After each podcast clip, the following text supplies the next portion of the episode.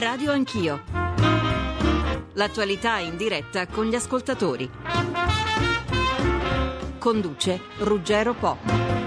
Buongiorno, buongiorno, a tutti, Radio Anch'io in trasferta per due giorni, per due giorni oggi e domani. Radio Anch'io va in onda dal Parlamento europeo di Strasburgo dove c'è eh, assemblea plenaria da ieri fino al 13, sono giorni molto importanti per l'Europa, soprattutto domani. Sarà un super mercoledì con i vari appuntamenti che sono attesi, innanzitutto la sentenza della Corte tedesca sulla costituzionalità del Fondo Salva Stati, una sentenza che aprirà eh, eh, parecchi orizzonti, poi c'è l'attesa per l'esito del voto olandese, domani in Olanda si vota per la quinta volta in dieci anni, sempre domani e sempre qui a Strasburgo il commissario per il mercato unico Barnier presenterà la nuova regolamentazione europea sulla vigilanza bancaria, tra l'altro lui stesso, il commissario Barnier, sarà domani con noi per anticiparcene i contenuti. E poi ultimo ma non da ultimo, sempre domani 12 settembre ci sarà il tradizionale tradizionale discorso del Presidente Barroso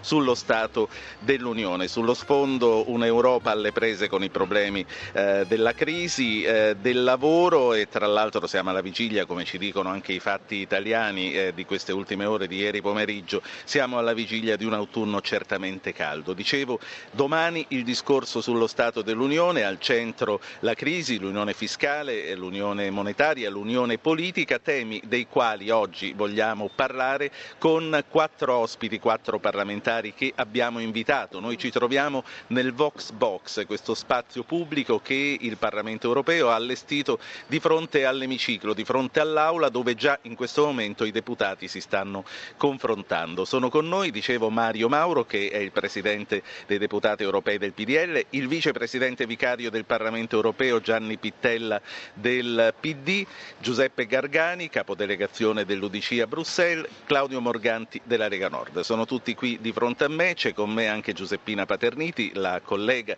corrispondente RAI da Bruxelles. Giuseppina, buongiorno. Buongiorno, buongiorno a voi. E a te che vorrei chiedere per iniziare di inquadrare quelli che saranno presumibilmente i discorsi, i temi che saranno al centro del discorso del Presidente Barroso domani. Ma quello di Barroso sicuramente non sarà un discorso rituale, anche perché eh, diciamo, siamo in una crisi e in una fase di eh, lavoro in corso di, in cui lo stesso Barroso ha un ruolo di primissimo piano. Questi lavori in corso si basano su quattro pilastri fondamentali eh, a cui tra l'altro stanno lavorando oltre a Barroso il Presidente dell'Unione Van Rompuy, il Presidente della BCE Draghi, quello dell'Eurogruppo Juncker. Quindi si parla di una maggiore integrazione perché è questa la direttiva di marcia alla quale l'Europa sta cercando di dare sostanza per evitare di rimanere nella fase di questa crisi abbattuta completamente dal fuoco della speculazione, perché vanno bene le decisioni della Banca Centrale Europea, quello che conta è il rafforzamento della struttura comunitaria per avere, non dico uno Stato federale che sarebbe auspicabile, ma per avere qualcosa che è sicuramente più forte di questa fragile architettura che ci stiamo trascinando da alcuni anni e che i mercati hanno scoperto fragile ed è per questo che stanno cercando di distruggere.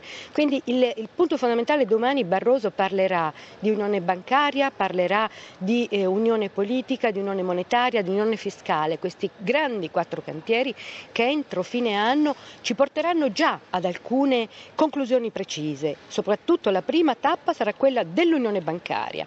Poi a poco a poco questo lavoro continuerà. C'è già Angela Merkel, la cancelliera, che pensa addirittura al cambiamento dei trattati.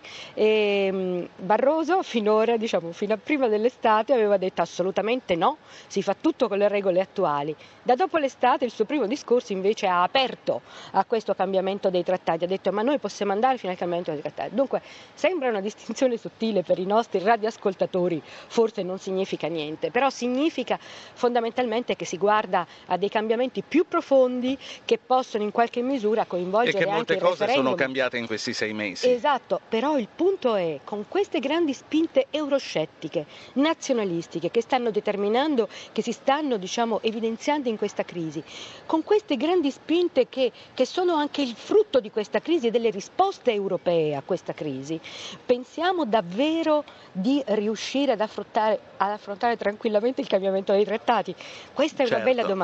E che giriamo immediatamente ai nostri ospiti. Tra l'altro il Presidente dell'Unione Europea, eh, della Commissione Europea Barroso era giovedì e venerdì scorso a Firenze dove al bureau del PPE dove tra l'altro erano presenti anche l'onorevole Mauro e l'onorevole Gargani. Onorevole Mauro, lei ha incontrato Barroso, avete parlato di, sicuramente delle questioni che stanno sul tavolo e quindi anche di quello che probabilmente arriverà domani. Prima che lei risponda ricordo ai nostri ascoltatori che anche oggi possono intervenire in diretta chiamando il numero verde 800 05 0001. Mauro. Posso dire a tutti quello che ho già detto a Barroso e che ho detto pubblicamente peraltro a Barroso, e cioè che dopo aver ascoltato un banchiere Draghi che ha mh, riferito con parole molto chiare farò di tutto per salvare l'euro, quello che noi ci aspettiamo oggi, domani, è che Barroso dica farò di tutto per salvare l'Europa, che lo dicano le istituzioni europee, che lo dicono cioè coloro che hanno le responsabilità chiave per non limitare il progetto europeo a una sorta di negoziato continuo tra gli Stati, ma far capire che un'altra architettura è possibile per l'appunto. E questo è veramente il cuore della questione e forse la crisi ci sta aiutando in questo senso. La crisi finanziaria e economica, ma è aggravata nel nostro contesto dalla timidezza, dalla lentezza, dalla farraginosità dei meccanismi dell'Unione Europea e anche da quel sentimento che prima di essere quello dei partiti populisti è il sentimento di Stati-nazioni che non vogliono cedere la propria sovranità. Questo è il cuore del tema e oggi, domani, subito eh, si accende questo tema perché il voto olandese ci dirà se dovesse affidare il popolo olandese la responsabilità del governo a un partito come quello di Gert Wilders che ha al primo punto del suo ordine del giorno non l'uscita dall'euro ma l'uscita dall'Europa, sicuramente le cose cambierebbero ancora nel nostro continente. Onorevole Pittella, quindi una grande opportunità eh, salvare l'euro, salvare l'Europa, ma allo stesso tempo anche, non so eh, se è un parolone, ma rifondarla. Io direi ex malo bonum. Dal male può venire il bene. Nella crisi più profonda c'è la luce. È successo altre volte nella storia dell'Europa ed io sono fiducioso che succeda anche questa volta, ci sono segnali incoraggianti, attraverseremo questo mercoledì e spero che sia un mercoledì positivo, sia per la pronunzia della Corte Costituzionale tedesca, sia per il discorso di Barroso, sia per il dibattito del Parlamento europeo e sia per le elezioni in Olanda. Quello che deve essere chiaro è che si può fare l'unione di bilancio, l'unione bancaria, l'unione fiscale e l'unione politica, se c'è il pieno coinvolgimento del Parlamento europeo e se c'è il pieno coinvolgimento dei cittadini. Io non ho paura di gettare il cuore oltre l'ostacolo, ma non voglio farlo affidandomi soltanto a quattro capi di governo che si riuniscono e pensano di architettare la nuova Europa, perché così non funziona se non c'è il coinvolgimento diretto dei cittadini. Ecco perché rilancio la proposta di un'assemblea costituente di tutti i cittadini europei che si esprimano su queste proposte di unione politica, di unione bancaria, fiscale ed economica e poi si vada al voto nel 2014 per consacrare queste proposte. Dobbiamo toglierci dalla testa, anzi devono togliersi dalla testa l'idea fallace di costruire l'Europa in un nugolo di illuminati a Bruxelles. Onorevole Gargani, da, da dove ripartire quindi per un'Europa da rifondare? L'Europa è da rifondare, ma al tempo stesso di garantire la continuità di quello che abbiamo fatto fino ad oggi. Io vorrei dire una nota ottimistica che, che i cittadini devono sapere il progetto europeo è una cosa enorme, dura da 50 anni, da De Gasperi, da Adenauer, da questi grandi europeisti, ed è un progetto difficile, progetto che ha avuto interruzioni lungo la strada e che forse a un certo punto ha smarrito davvero la meta a cui doveva tendere, e cioè l'unione politica. Allora io mi auguro, visto che si parla in concreto di quello che in questa settimana facciamo, che Barroso domani metta al primo punto dell'agenda la politica, l'unione politica, la sovranazionalità nella quale non è che gli Stati devono perdere la sovranità, ma devono cedere per avere il bene comune, per avere una solidarietà complessiva. E mi pare che questo abbia portato una consapevolezza maggiore dopo l'estate, probabilmente abbiamo riflettuto tutti, anche il Presidente del Consiglio europeo che a Firenze ha detto che c'era un errore fatto nel passato, quello di non aver dato la prevalenza all'unione politica, il che significa governare i processi economici, soprattutto per chi come noi ha una idea del, del, dello Stato e della società regolata da problemi di libertà, di civiltà, dalla persona l'economia viene dopo la persona. Quindi questo errore è non aver privilegiato un progetto prima politico e poi economico.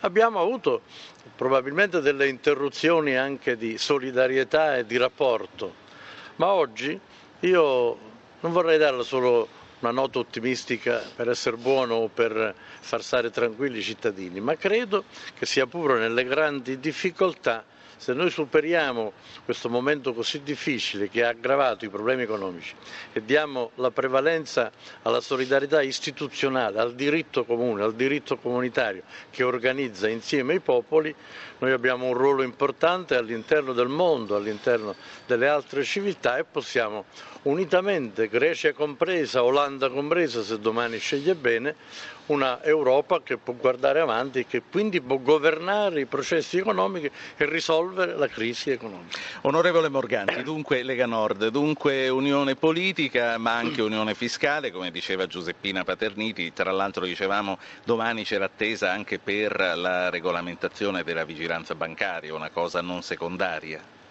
Sì, io, eh, bisogna vedere cosa si intende per Unione eh, Bancaria Europea, perché se eh, questo vuol dire ehm, l'obiettivo è quello di maggiore sorveglianza, beh, io dico subito che la recente istituzione dell'autorità eh, europea di vigilanza bancaria ha palesemente fallito, quella recentemente istituita dalla, dalla, um, dalla Commissione Europea, perché poi le banche hanno fatto tutto quello che hanno voluto in questi, in questi ultimi anni, soprattutto anche dopo l'istituzione di questa eh, authority, eh, le, addirittura le banche eh, spagnole che riceveranno il contributo eh, di, ehm, dall'Europa per ehm, ehm, ricoprirsi diciamo, da, dalle tante perse e ricapitalizzarsi hanno eh, finanziato i club e continuano a finanziare i club calcistici eh, nel loro paese.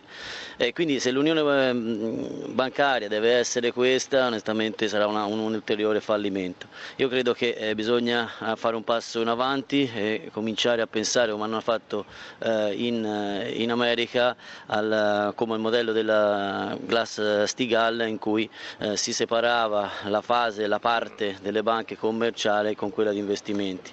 Noi in Europa dobbiamo separare i depositi e i soldi dei cittadini da chi eh, veramente vuole investire e vuole speculare eh, e non lo può fare sicuramente con i soldi e i depositi eh, delle persone e dei cittadini che vogliono risparmiare. Sì, eh, io ricordo agli ascoltatori il numero verde 800 05 0001, arrivano mail a radioanchio.it, voglio leggere la prima che è di Claudio che eh, ha scritto da Brugherio, Milano, dice io personalmente credo si sia solo all'inizio della crisi, forse avrebbero dovuto chiedere maggiori garanzie a chi voleva entrare nell'Unione Europea, se siamo nella comunità europea devono valere le stesse condizioni economiche, salariali, stessi anni di sviluppo, costi energetici e costi del lavoro, stesso ordinamento giuridico e previdenziale. Come possono i paesi balcanici notoriamente poveri, eh, scrive il nostro ascoltatore, avere dato le stesse garanzie di Francia, Germania e Italia? Ciò significa che se Grecia e Spagna stentano a rimanere nell'Unione Europea, non so pensare come possano starci Romania, Bulgaria, Lituania, Estonia. Che, onorevole Pittella, PD, che cosa ne pensa? Io penso che è un processo, non si può pensare che l'armonizzazione di condizioni di 27 paesi possa avvenire con un colpo di bacchetta magica. Eh, certo, eh, questi paesi che sono entrati nell'Unione Europea hanno dovuto rispondere a dei criteri che noi definiamo di Copenaghen, perché sono dei criteri che riguardano l'economia di mercato, che riguardano la saldezza delle istituzioni, la democrazia, il rispetto dei diritti umani, ma non si poteva pensare che un paese entrasse nell'Unione Europea quando ci fosse, una, eh, ci fosse stata una uniformità di condizioni, perché queste condizioni ovviamente non si realizzano eh, d'amblè. Eh, dobbiamo andare verso un'armonizzazione. Lo stiamo facendo con le proposte sulla, eh, sull'unione bancaria, su quella fi- fiscale, dobbiamo farla anche sul mercato interno, importantissimo, e dobbiamo farlo soprattutto dando all'Unione Europea un ruolo di regia politica, di governo politico. Questo è il vero punto. Non possiamo avere una grande area che va dagli, da, dagli, dagli Urali ai, al, a, al Portogallo 500 milioni di cittadini, una moneta unica, senza avere alle spalle una statualità politica.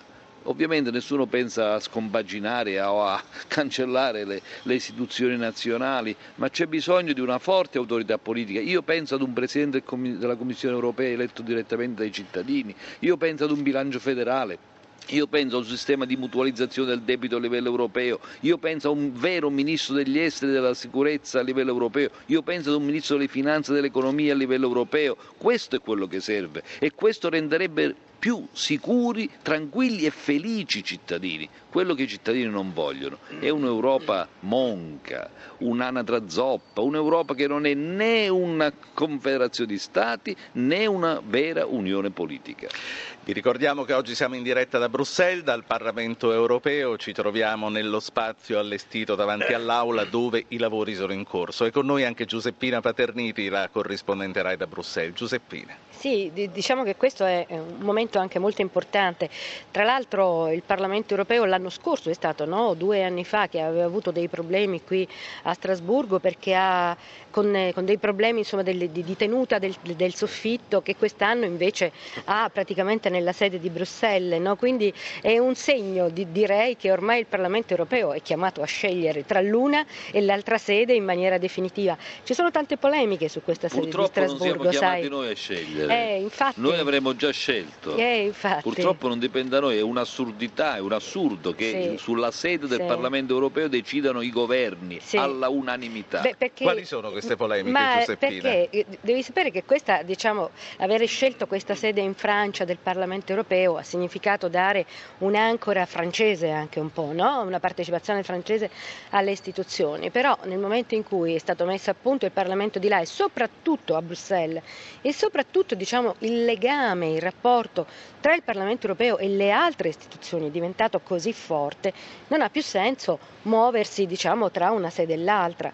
Loro vengono qui, per, e noi anche, per una volta al mese, una settimana al mese. Il risultato sostanzialmente è che spendono così 200 milioni di euro all'anno per questo trasporto, trasporto di documenti, di persone, di cose eccetera. Sì. E gli eurodeputati sono moltissimi ormai che dicono basta, scegliamo una sede e andiamo di là. Qui cosa si potrebbe fare? Si potrebbe fare un bellissimo polo di ricerca perché la struttura è magnifica, ha delle magnifiche aule, un bellissimo polo di ricerca europeo, si potrebbe fare un bellissimo luogo per la la, scuola, una scuola della pubblica amministrazione, magari forse i francesi non rinuncerebbero alla loro ENA, però insomma diverse cose europee. Ed è, ed è questo insomma diciamo che eh, per adesso c'è questa polemica in corso perché loro avevano deciso su ottobre di congiungere due sessioni più o meno e c'è un ricorso in corso da parte della Francia e quindi certo. de- torna, stanno tornando indietro. Onorevole Gargani, quindi Strasburgo rischia di perdere questa sede di sessioni del Parlamento? Ma ne parliamo da vari anni. Io vedo una nota positiva, lo dico un po' con ironia, un po' con consapevolezza, che la lotta a avere la sede dove si costruisce l'Europa tra la Francia, il Belgio, eh, è una lotta positiva, vuol dire che c'è un'affezione per questa istituzione che appunto deve entrare nella coscienza, nel cuore, nella mente di tutti. Certo c'è un disagio, c'è un disagio tra Strasburgo e Bruxelles, ma per ora questo pluralismo ha determinato una partecipazione anche maggiore, sia pure con tanta difficoltà, dei deputati. Ma questo deve essere rispetto alle discussioni che stiamo facendo sui problemi complessivi che questa istituzione europea deve essere vista su uno scenario mondiale.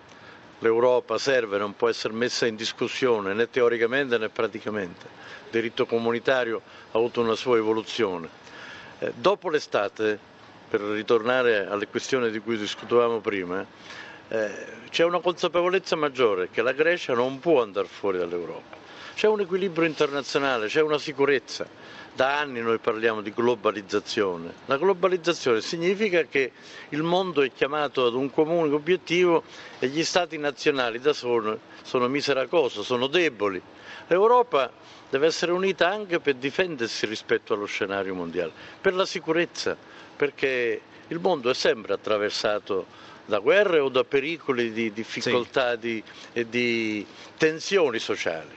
E allora non dobbiamo mai adagiarci sugli allori. L'Europa unita e l'Europa con una sola moneta è un'Europa che ci garantisce su questo piano, che la moneta avrebbe dovuto avere una procedura molto più complessa e più politica, questo ormai è acquisito e addetto da parte di tutti, come abbiamo già rilevato sì. da parte di tutti gli interventi.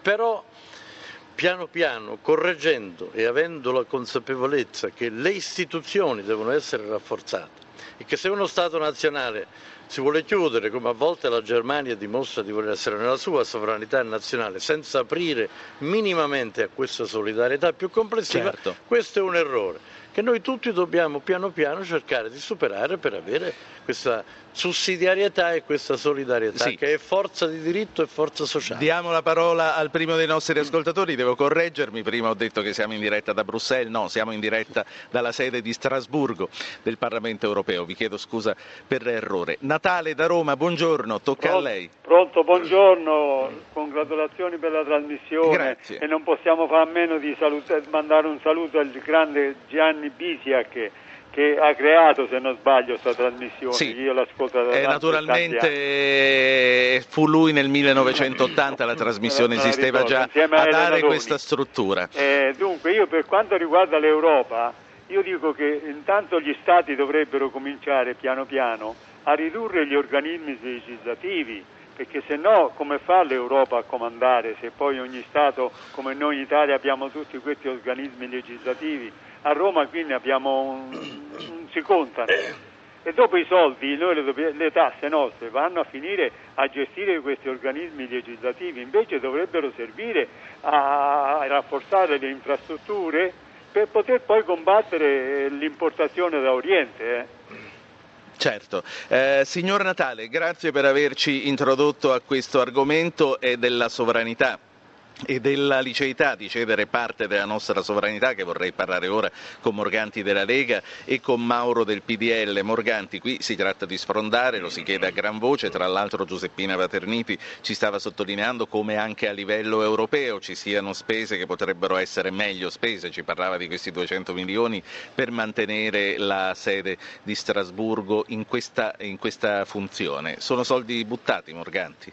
Ma assolutamente sì, ehm, il Parlamento europeo si è già espresso, eh, su mio emendamento a maggioranza ha dichiarato che non vuole più fare eh, questo spostamento da Bruxelles a Strasburgo, sono 200 milioni di euro all'anno buttati via, in un mandato sono un miliardo di euro, sicuramente eh, potrebbero essere spesi in altro modo. Il problema è che eh, questa decisione dovrà essere presa eh, diciamo all'unanimità. E questo è il paradosso, cioè se uno Stato Stato eh, decide, quindi la Francia decide che eh, eh, non si può fare, quindi deve rimanere tutto così, eh, purtroppo non si può fare niente. Ecco perché bisogna anche cambiare un po' queste regole, cioè è impensabile che uno Stato in Europa eh, possa fare eh, e decidere contro magari tutti gli altri Stati che la pensano di, diversamente. Io con una, con una battuta dico che, visto che si è parlato dei tetti che crollano e quindi rende bene l'idea di questa Europa come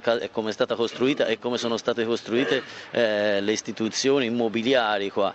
Se ci fosse stata una sede unica magari invece di eh, riparare due tetti ne avremmo riparate su uno solo, quindi, ecco, certo. ecco, quindi si sarebbe risparmiato anche in, in, quella, in, quella, situazione. Onorevole Mauro, anche ricavando la telefonata del nostro ascoltatore di Roma, in nome eh, di una spending review è lecito rinunciare a delle istituzioni nazionali, quindi in un certo senso anche alla sovranità? Sì, è lecito perché la sovranità che si articola a vari livelli trova il suo senso nell'efficacia che le istituzioni riescono a provvedere quando si manifestano come garanti, non come padrone della vita dei cittadini. Ed è chiaro che un florileggio di istituzioni rende impossibile eh, per un cittadino esistere, vivere, semplicemente perché non sa a chi deve render conto e la confusione istituzionale regna sovrana in molti paesi, però io credo che anche gli altri ascoltatori che si sono manifestati in vario modo anche con le mail ci abbiano fatto capire due cose molto importanti. Primo, che oggi la nostra gente eh, parla molto più dell'Europa, sa molto più dell'Europa e quindi vuole partecipare attraverso i propri giudizi a una costruzione più equilibrata e più condivisa e credo anche che ci dobbiamo rendere conto di un aspetto molto particolare della costruzione europea. Chi ci ha scritto ha detto i paesi balcanici no, perché sono troppo malmessi per far parte di una costruzione in cui ci sono grandi paesi, la Germania, l'Italia. Ma noi sappiamo che se oggi l'Italia chiedesse di entrare nell'Unione Europea e dovesse sottoporre al vaglio del cosiddetto acquis comunitario dei criteri di Copenaghen il proprio sistema di giustizia, non so se entrerebbe. Quindi rendiamoci conto che c'è un aspetto di circolarità nelle vicende di ogni paese e che deve sottoporre al giudizio continuo dell'orizzonte ideale tracciato dall'Unione Europea, che è forse il criterio tra i criteri, cioè noi facciamo l'Europa ogni giorno portando il peso dei cambiamenti che l'Europa vive. Se non avessimo aperto la porta ai paesi dell'Est e ai paesi dei Balcani, ci sarebbe stata la guerra nei Balcani e forse nei paesi dell'Est. Quindi è chiaro che abbiamo sacrificato ciò che ci è parso meno importante per ciò che ci è apparso ed è nella realtà più importante. Questo stesso identico criterio va mantenuto quando parliamo di crisi economica e finanziaria e quindi non c'è dubbio che faremo di tutto per salvare la Grecia e non c'è dubbio che faremo di tutto per salvare l'Europa. Certo, di questo riprendiamo a parlare fra pochissimo, tra l'altro vorrei riprendere anche il discorso che introduceva all'inizio Giuseppina Paterniti sui trattati europei, quanto si possano cambiare, diceva qualcosa, è cambiato nell'estate già nell'approccio del Presidente Barroso che prima diceva faremo con questi trattati e poi non esclude che ci possano essere cambiamenti. Ma ora vorrei aprire una parentesi e spostarci tutti all'AIA dove eh, domani si vota e dove c'è il nostro inviato Bruno Ruffolo. Ruffolo, buongiorno. Buongiorno a voi e agli ascoltatori. Allora, eh, oggi è l'ultimo giorno di campagna elettorale, domani gli olandesi votano e votano con una certa frequenza, correggimi se sbaglio, ma credo che sia la quinta volta in dieci anni e che l'ultima volta si sia votato due anni fa. Sì, si è votato due anni fa, ricordiamo che qui c'è il proporzionale puro, quindi si presentano 21 partiti, ne entrano probabilmente in Parlamento 11 e poi si va ad una enorme, lunghissima trattativa per formare un governo. È evidente che in queste condizioni ci sono problemi legati alla governabilità, però c'è anche un problema che è quello eh, paradossalmente che i temi di cui state parlando voi sono effettivamente i temi principali di questa campagna elettorale. In campagna elettorale nei dibattiti non si sente altro che parlare di Grecia, Spagna, austerità, euro, eurozona, sono parole che vengono ripetute continuamente ed è questa veramente una straordinaria novità per questo Paese. Anche perché, perché solo perché... due anni fa era l'immigrazione il centro del dibattito, giusto? Esattamente, adesso è cambiata la, la, la, la visuale, anche se il personaggio principale che parlava di immigrazione, ossia Gert Wilders, il leader populista anti-immigrazione, oggi ha cambiato argomento, oggi punta eh, sugli eurocrati di Bruxelles, punta il dito contro Bruxelles. Sembra dal, dal punto di vista dei sondaggi che eh, non vada bene per lui, perché eh, sono in testa i due partiti eh, sostanzialmente moderati e pro-euro, che sono i liberali del leader del premier uscente Mark Rutte e i laburisti del nuovo astro nascente della politica olandese che è Diederik Samson, che era molto indietro nei sondaggi fino a due settimane fa, con una campagna piena di energia all'insegna di eh, grandi capacità, soprattutto comunicative, nei dibattiti televisivi ha saputo recuperare terreno e oggi vengono dati alla pari questi due partiti, 35 seggi ognuno. Ieri sera c'è stato un sondaggio, c'è, sta- c'è stato un dibattito faccia a faccia tra i due e hanno sì minimizzato l'ipotesi di governare insieme, però poi il tono del dibattito è stato molto molto poco aspro, quindi in qualche modo tutti danno per certo dopo questo voto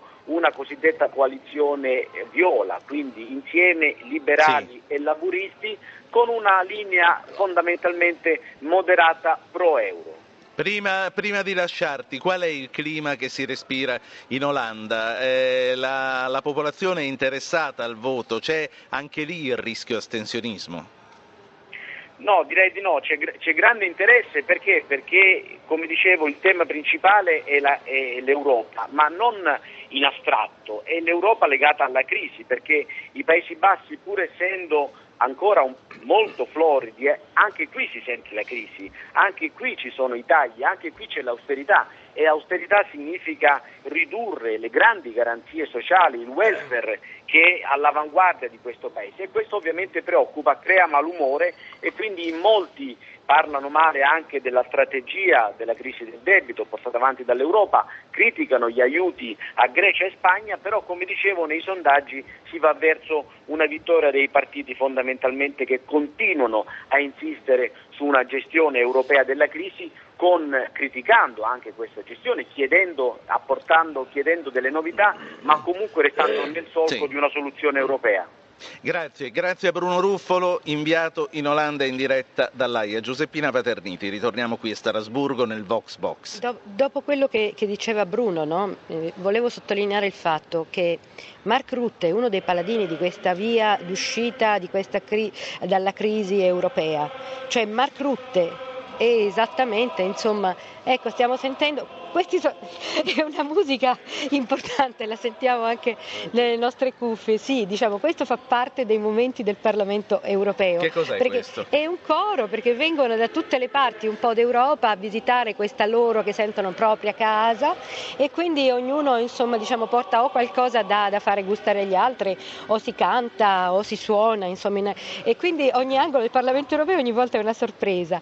Quindi volevo terminare su questo. Sì. Eh, eh Rutte, non dimentichiamo ricordiamo che l'Olanda, paese di AAA, cioè quindi eh, insieme alla Germania in quel club importante così eccetera, però è, è, è uno degli artefici di questa via di rigore eh, europea per uscire dalla crisi. Onorevole Gargani, UDC, che cosa si aspetta innanzitutto dal risultato olandese e che cosa potrà cambiare quindi da domani? Anche nel rapporto tra, come diceva anche Giuseppina Paterniti, tra Olanda e Germania, quindi tra, le, tra le triple A del continente. Se vincesse il fronte che avete già definito populista sarebbe una sciagura, sarebbe una settimana che comincia male, visto che i vari avvenimenti caratterizzano questa posizione europea.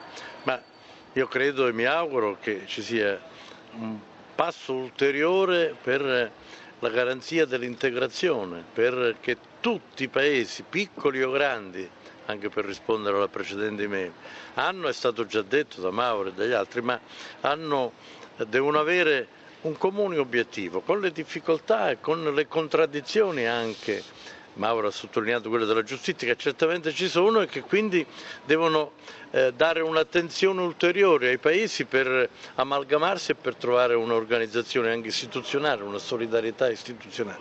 Io mi auguro dall'Olanda venga la conferma, come deve venire la conferma dalla sentenza non so quale delle due cose più importanti domani, se la sentenza della Corte Costituzionale Europea eh, che deve appunto convalidare che tutto è conforme alla Costituzione tedesca e il, il, il risultato dell'Olanda. Sì. Sono due elementi, due episodi che rafforzeranno certamente. Noi giovedì ci troveremo più forti se questi due avvenimenti... Eh? E l'unione bancaria. E l'unione bancaria. Lega... Quello la considero meno difficile per la verità, che io torno sempre con le mie idee un Beh, po' Germania, personali. La Germania non, diciamo, su alcune cose non è un... d'accordo, sarà laborioso il, il patto. Sarà laborioso, ma Draghi che abbia, credo che abbia messo un sasso enorme, fondamentale, ha creato un presupposto ineliminabile col quale bisogna fare i conti comunque. Lega Nord, Morganti, eh, sarebbe una sciagura se vincesse il Partito Populista? Ma se vince il partito populista vuol dire che gli olandesi hanno deciso che questa Europa eh, non funziona. E quindi il eh, discorso è questo, se, se eh, c'è questa, a livello mediatico questa um, possibilità di, ehm, e quindi c'è questo spazio che viene dato ai partiti populisti vuol dire che hanno consenso dietro e vuol dire le, la consapevolezza che questa Europa non funziona.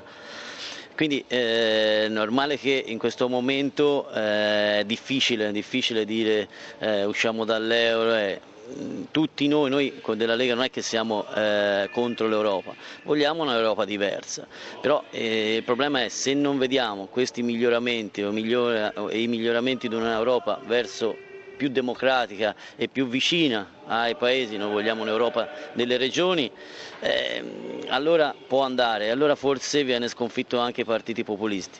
Se l'Europa resta quella di eh, diventare i paesi schiavi di Bruxelles, ci saranno sempre i paesi e i, i, i movimenti populisti che prenderanno, prenderanno sempre eh, più consenso. Io ricordo che l'Italia eh, per entrare nel, nell'area euro non aveva i requisiti, eh, ci, han, ehm, ci, voluto, ehm, ci hanno costretto eh, a entrare dentro, ricordo ancora eh, la famosa Eurotassa per rientrare nei paletti del debito, eh, sì. quest'oggi l'Italia non, se eh, doveva eh, entrare nell'euro, ci, ci, fosse stata l'entrata adesso nell'euro, non sarebbe potuta entrare. Onorevole Quindi... Pittella, PD, a proposito degli schiavi di Bruxelles, arriva un sms, non è firmato, ma glielo voglio leggere, dice ma perché tanta importanza alla sovranità nazionale se tutti dicono che il male dell'Europa è proprio l'eccessiva individualità delle politiche nazionali? Sono d'accordo con l'anonimo, sono d'accordo con chi scrive questo, questo messaggio la sovranità nazionale appartiene a una fase storica eh, molto lontana nel tempo.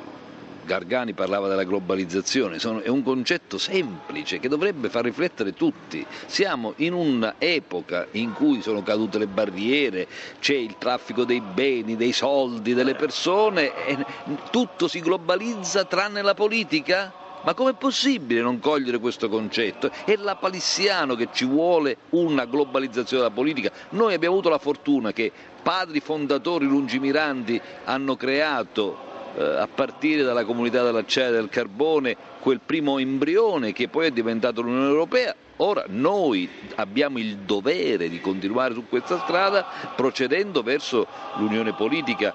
Dobbiamo farcela. Vedete, chi agita la bandiera dell'antieuropeismo, come eh, ha agitato nel corso del tempo la bandiera della eh, xenofobia, eh, dei sentimenti eh, anti-immigrati, eh, della paura dell'altro, tutto ciò appartiene ad un calco di convenienza elettoralistica si gioca sulla paura del, del cittadino. Sì. Dobbiamo invece fare un discorso di verità. Serve più Europa, che sia un'Europa politica, la dobbiamo costruire insieme, non attraverso un direttorino di, di Bruxelles, ma attraverso il pieno coinvolgimento dei cittadini. Onorevole Mauro, una mail da Massimo che scrive per uscire dalla crisi economica l'unico sistema è ridare la possibilità alle persone di spendere dando lavoro, allentando il peso fiscale, diminuendo i costi dei prodotti energetici. La gente ha paura e quindi non spende, in particolare gli italiani, esclusi i politici e chi ci ha governato finora che sono sempre stati propensi al risparmio gestendo la propria vita come un buon padre di famiglia. Le attuali politiche, scrive ancora Massimo, le attuali politiche fiscali sono come il gatto che si morde la coda, aumentando le tasse non si hanno più i soldi per la spesa e di conseguenza diminuiscono le entrate per lo Stato.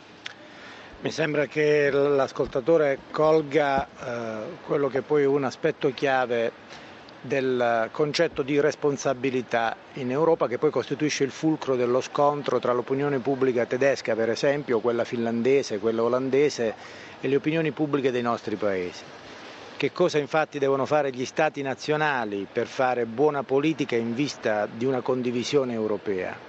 Eh, devono evitare un meccanismo eh, che possiamo definire in questo modo, con una frase, eh, più tasse per avere più spesa. E se pensiamo alla storia d'Italia recente di questi vent'anni, che cosa hanno in comune Visco, Tremonti, Padova Schioppa, Grilli? Hanno in comune una cosa semplicissima, che nessuno è riuscito a sbattere il muro della spesa corrente e quindi abbiamo avuto sempre più tasse per poter avere sempre più spesa pubblica.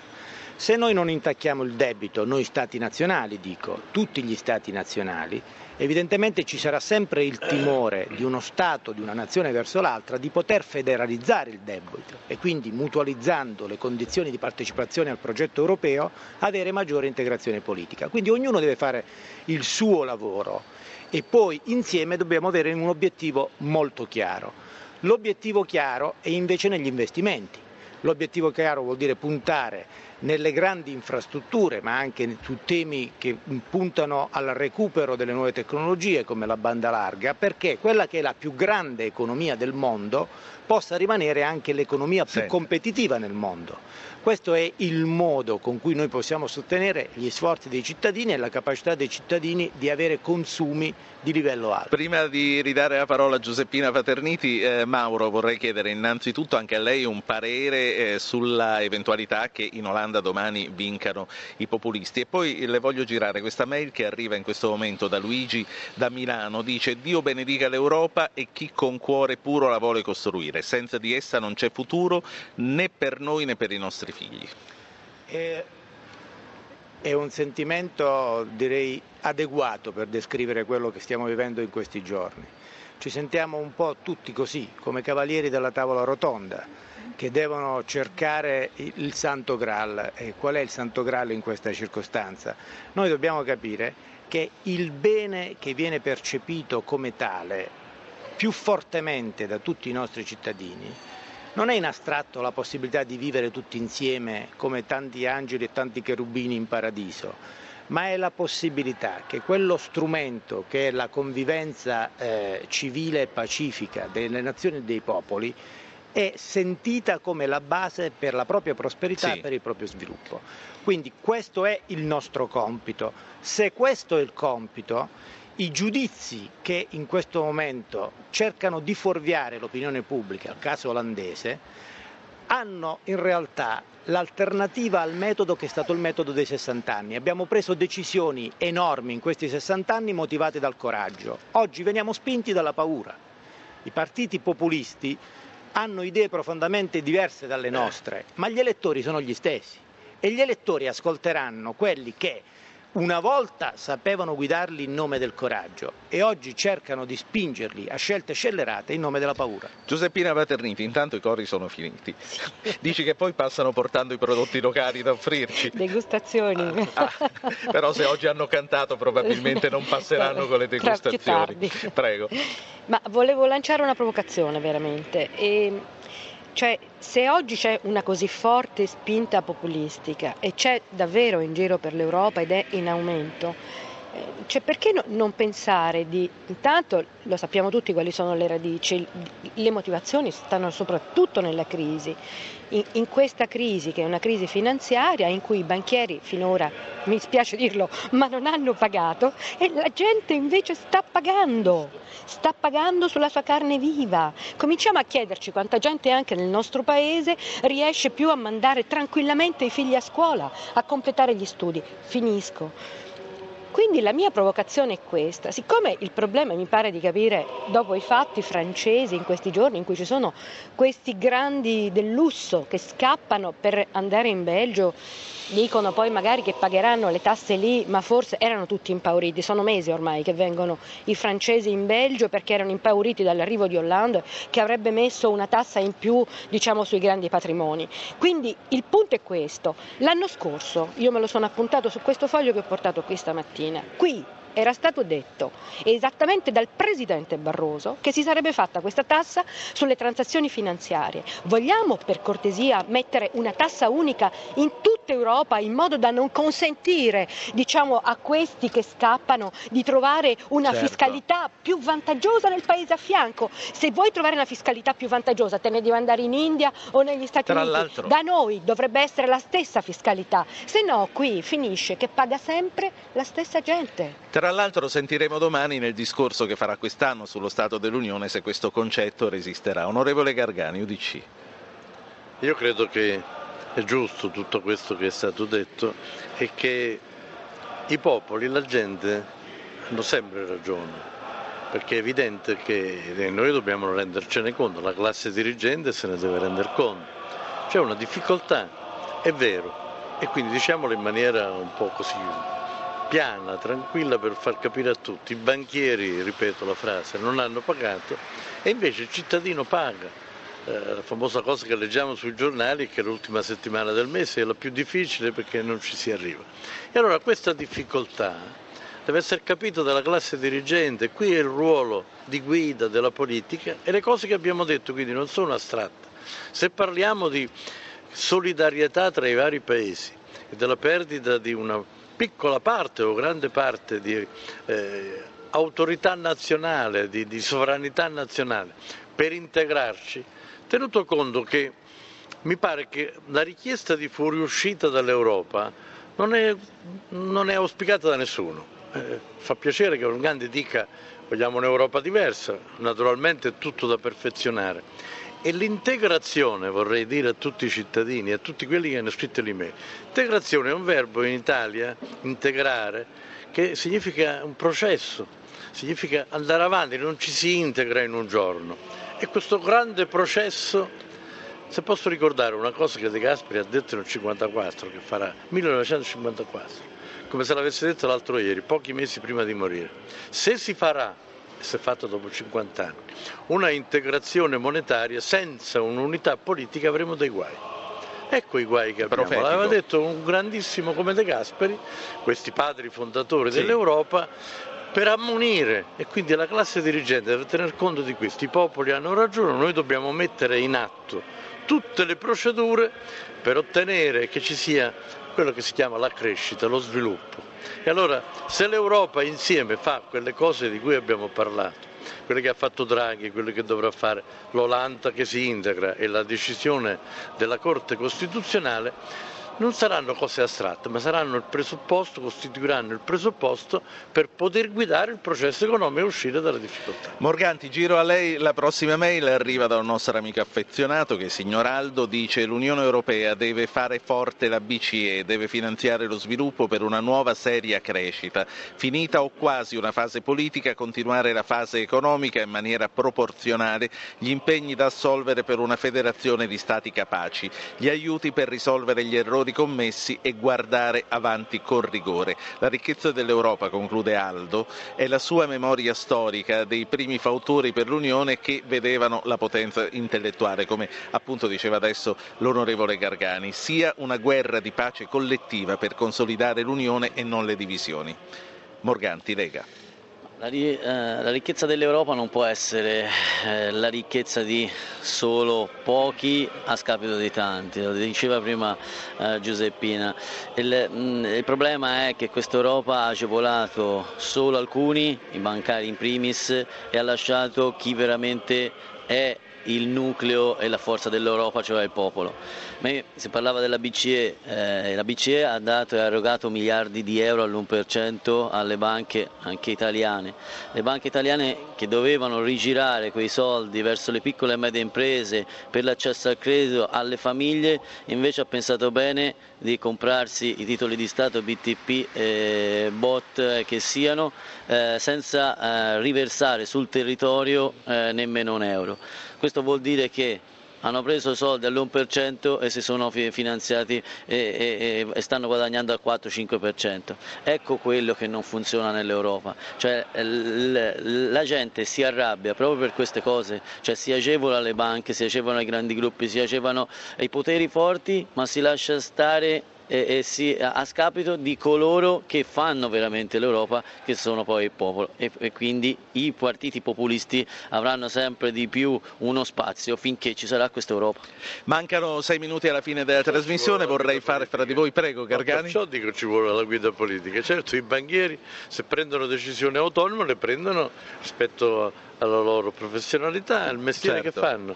Io- Invece i politici, ecco la grandezza della politica, diciamo ai cittadini che sono scoraggiati, è la capacità di fare scelte per il bene comune. Questa Io- non è una sì. parola vuota, il bene comune, la scelta la fanno chi guida, la scelta la fanno i politici. Volevo invitarvi a questo punto, mancano 5 minuti alla fine, vorrei un giro fra voi quattro eh, in attesa di sentire quello che domani dirà il Presidente Barroso nel suo discorso sullo Stato dell'Unione sulla revedibilità dei trattati. Quindi fino a che punto si può rimettere mano ai trattati per raggiungere quale obiettivo? Pittella, PD. Io penso che si possa e si debba rivedere i trattati in maniera saggia, in maniera eh, pragmatica, realistica, ma soprattutto eh, coinvolgendo i cittadini. La revisione dei trattati non la può fare la Merkel più Hollande più altri. La revisione dei trattati va fatta attraverso uno strumento che per me deve essere l'assemblea dei- costituente dei cittadini europei, ma può essere anche una convenzione europea con la rappresentanza dei parlamenti nazionali, oltre che del Parlamento europeo, e delle associazioni dei cittadini, dei giovani, eh, e deve riguardare le questioni di cui abbiamo parlato in quest'ora, e cioè la natura squisitamente politica dell'Unione Europea, anche l'unione fiscale va fatta per evitare che i furbi vadano lontano, anche l'unione bancaria va fatta, anche l'unione di bilancio può essere fatta, ma deve essere fatta innanzitutto l'unione politica. Concludo, la grande sfida del nostro tempo è tra mercati e democrazia, tra mercati e politica. Se noi facciamo vincere l'Europa politica, sconfiggiamo un mercatismo che è assolutamente soffocante. Morganti, fino a che punto si può mettere mano ai trattati per non stravolgere? Ma io credo che la revisione dei trattati sia obbligatoria, Cioè, abbiamo visto che non funzionano, è una ehm, Europa ingessata e come dicevo prima anche per eh, la sede unica, cioè è inutile continuare. E certe scelte vanno prese a maggioranza qualificata e non all'unanimità, perché purtroppo questa Europa è, ehm, è stata costruita, ma è stata costruita con stati membri molto diversi tra loro. Ecco perché anche c'è stata questa difficoltà eh, principale. I paesi del nord hanno una certa economia e hanno bisogno di certe scelte, eh, il sud dell'Europa hanno bisogno di- ha bisogno di altre scelte. Il problema principale è che queste scelte in questo momento chi le fa? Le fa tutto il polo franco-tedesco che eh, ha solo e soltanto loro hanno guadagnato sull'introduzione Mario dell'euro. Mauro, PDL. Credo che valga la pena di contestualizzare le affermazioni della Merkel, perché appunto è di Merkel la proposta. E perché lo è? Perché serve ad Angela Merkel eh, per venire fuori dal cul-de-sac in cui la Germania oggi si trova. Senza nuovi trattati la Germania può pensare al più di spingere per un'Europa più tedesca. Con nuovi trattati la Germania può diventare più europea e quindi l'attesa che c'è nei confronti della sentenza della Corte Costituzionale, e qui devo dire i giudici costituzionali tedeschi non possono stravolgere i principi della propria Costituzione, è che quella sentenza venga formulata in modo tale da aprire appunto a nuovi trattati. Credo che questa sarà la strada, una strada che tutti noi dobbiamo seguire, perché oggi nuovo trattato corredato però da misure immediate che facciano percepire ai nostri concittadini che l'Europa non è l'Europa del rinvio, ma l'Europa delle decisioni cogenti ai tempi della politica e della vita, questa è la strada da seguire e questa è la strada che dobbiamo seguire insieme, presto e bene. Gargani, che cosa si aspetta domani da Karlsruhe, cioè dalla sentenza della Corte? Mi aspetto, non conosco il diritto, il diritto costituzionale tedesco, sia pure a volo d'aquila, avendo letto qualcosa, ma credo che la sentenza non possono corrispondere a quello che tutti aspettiamo, perché eh, se eh, mutua i riferimenti che alla Costituzione ci stanno e all'equilibrio che quella Costituzione ha e deve avere con l'Europa, io credo che sia una soluzione positiva. Ma per quanto riguarda i trattati, io credo che ci sia bisogno della terza fase. Mi fa piacere che Barroso, lo ridico, durante l'estate abbia riflettuto. C'è stata la prima fase di Maastricht la seconda fase del Trattato di Lisbona. Se l'Europa è un processo, noi abbiamo bisogno di interpretare le nuove realtà e di avere effettivamente una solidarietà che supera il rapporto tra i vari paesi, tra i vari stati, il rapporto franco-tedesco e che ci sia un'integrazione vera.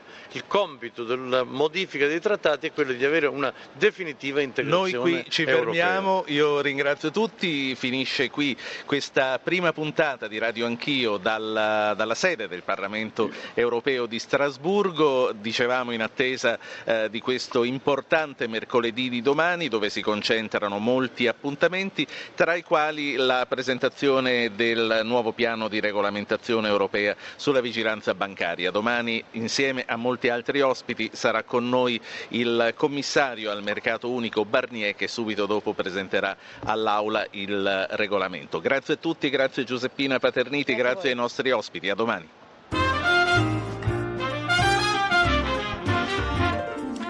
Avete ascoltato Radio Anch'io, condotto Ruggero Po, regia di Anna Posillipo, assistenti al programma Alberto Agnello, Francesca Mechelli, coordinamento tecnico Gottardo Montano, Alessia Colletta. Potete iscrivervi alla mailing list e ricevere le anticipazioni sulla trasmissione del giorno dopo scrivendo a radioanchio-rai.it. Archivio puntate e podcast su www.radioanchio.rai.it. Pagina Facebook Radio Anch'io, Radio 1 Rai.